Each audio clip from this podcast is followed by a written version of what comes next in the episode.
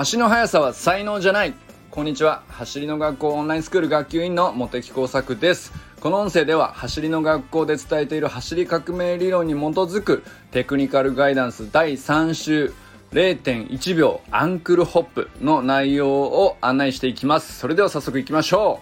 う。第2週のベースポジション取り組んでみてどうでしたでしょうか？簡単すぎましたでしょうか？いや、意外と安定しなかった人も多いんじゃないかなと僕は 思います。僕はそう思う。えー、なぜなら僕ができなかったから。えー、例えばね、15秒でも太ももの内側結構辛くなった人、正直に手を挙げてください。あの、なったでしょ？なりましたよね。俺はなりましたよ、マジで。えー、ベースポジションはね、えー、シンプルに見えてもほとんどの人にとっては初めて行う動きのはずなんで、意外にも質を高めて行うっていうのは難しいはずです。で、ここのクオリティを高めるっていうのは1週間やってみるっていうのはね、本当に、えー、素晴らしいチャレンジですし、これをやったかやってないかは本当に大きな進歩になってるはずです。でね、できたと思った人もね、時間を見つけて5秒でも10秒でもベースポジションを取る癖をね、日常的につけていってほしいなと思います。僕もね、1年経ってますけど、もうちょいちょいやってます。ちょいちょいやって、あのー、なんだったらすぐ鏡見て確認しないとすぐ姿勢悪くなっちゃうんで、あの、本当にこれは大事なんで、あの、ぜひぜひ、えー、毎日の習慣にできればね、していけるといいんじゃないかなと思います。でね、次に行うこの第3週のメニューはですね、0.1秒アンクルホップっていうやつなんですけど、0.1秒っていうのは、設置している、足が地面に設置している時間の短さのことをね表しているんですけど、まあ、アンクルっていうのアンクルホップのアンクルっていうのは英語でですね足首の関節っていう意味です。でホップっていうのは軽快に小さく短くリズミカルに跳ねるっていうことですね。こういうリズムです。こういうリズム。でえー、まあ、ジャンプっていうのはね普通みんながやってるやつはですね一応大きく1回飛び上がる感じをイメージしてもらうと分かりやすいと思うんですけどあの感じはジャンプって言います。で何が違うのかっていうのをねちょっとよくお手本も見ながら考えてみてほしいなと思います。でまあのパッと見て分かるのは膝を曲げ伸ばしで飛ぶのがジャンプ。でアンクルホップっていうのは足首関節を固めて膝をまっすぐのまま飛ぶっていう感じですね。で設置時間をそうすると極力短くして跳ねるようにね飛ぶことができるんですけどあの一番僕がイメージしやすかったのは縄跳びのイメージですね。縄跳びの二重跳びとかあの感じが僕のイメージでは近いんですけどまあとにかくねお手本をあの走る学校の YouTube チャンネルでも畑先生の解説動画のリンクも貼っておきますんでよくよく見てねあなるほどと。まずイメージしてからやってみてほしいなと思います。まずやり方3段階に分けてね一応言葉でも説明しておきます。まず1番目。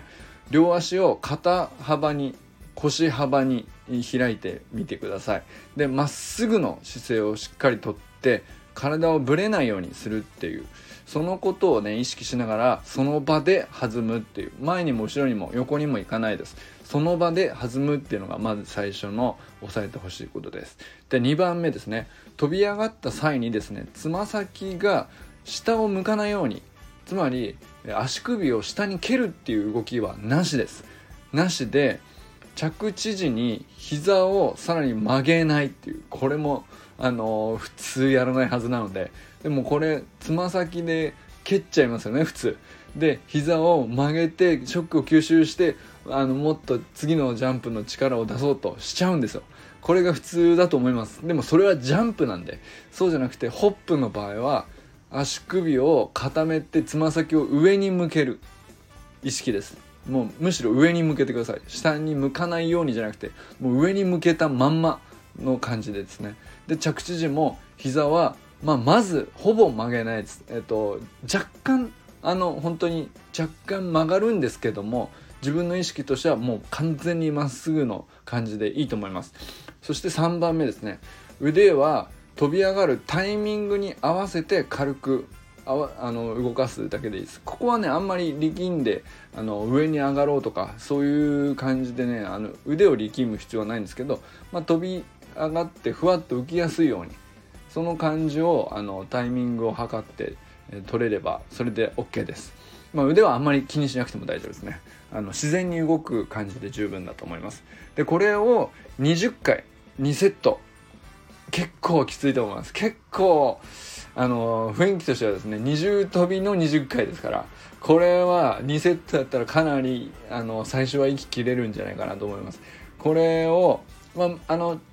ちょっと難しいかなと思う人は10回2セットでもいいし、えー、5回2セットでもあの1セットの回数減らしてみても大丈夫です。ですけど、まあ、2セット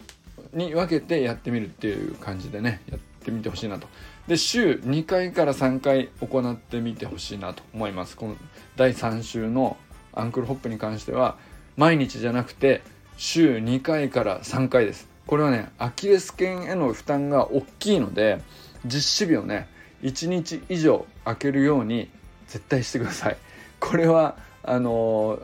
楽しくできるようになって楽しくなってきちゃうと結構毎日ついついやりたくなっちゃうんですけどこれはねあえてそこは抑えてください。ここでね無理するところじゃないので、えー、いずれね、あのー、ゆくゆく長く付き合っていくメニューでもありますんでここで焦らなくて全然大丈夫です。でね、えー、アンクルホップの目的改めて、えー、ご紹介したいなと思うんですけどアンクルホップの目的これ何のためにスプリントにどこで必要なんだっていう話なんですけど、まあ、スプリントに必要な足首を固めて弾むっていう動きって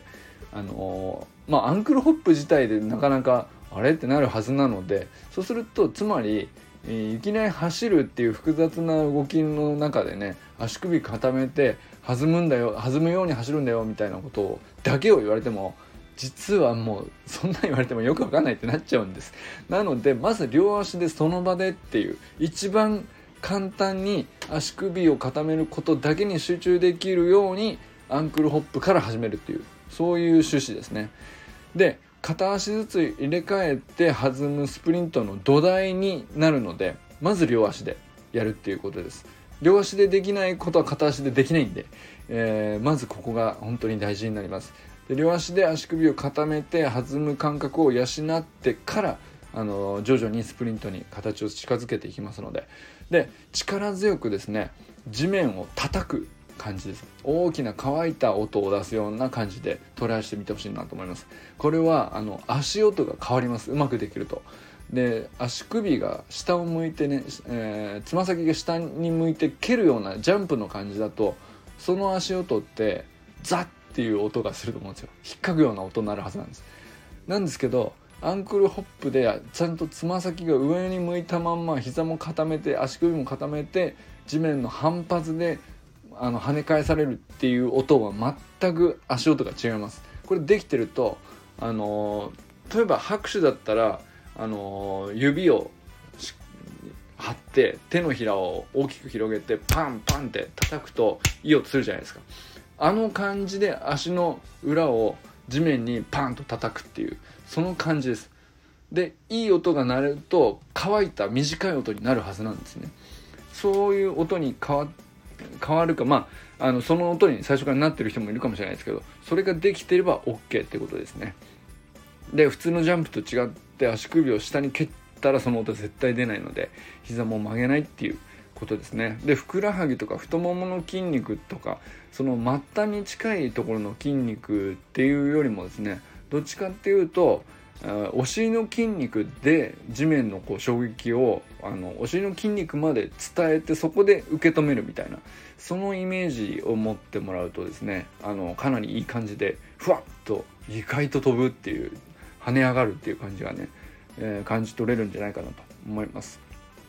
で跳ね上がるタイミングで腕を軽く振り上げるっていうその自分の体に勢いをさらにちょっと加速させるように振り上げるんですけど、まあ、そうするとねふわっと体がね浮遊感を持つというか持ち上がる感覚得られると思うんでこれがめっちゃ気持ちいいですね。分かると。分かった瞬間ああなるほどってなると思います。でそうすると足が地面についている時間っていうのが約0.1秒に結果的になるということですね。でこの0.1秒という時間は要するに拍手の時に両手の手のひらが当たっている一瞬と大体同じ長さになります、ね、こういうこういう音ですね。だからこの感じで、えー、足でそれができればバッチリということですね。足の設置する時間をそれぐらい短くっていうことを意識して地面からの反発で弾むことをホップっていうことをねこれからも大事な言葉なんでホップ、えー、いろんなメニューで出てきます。ホップ大事なんで覚えておいてくださいってことでね実際に20回チャレンジしてみましょう。 Vamos。あちなみに Vamos はですねスペイン語でレッツゴー行ってみようの意味でございます。頑張っていきましょう。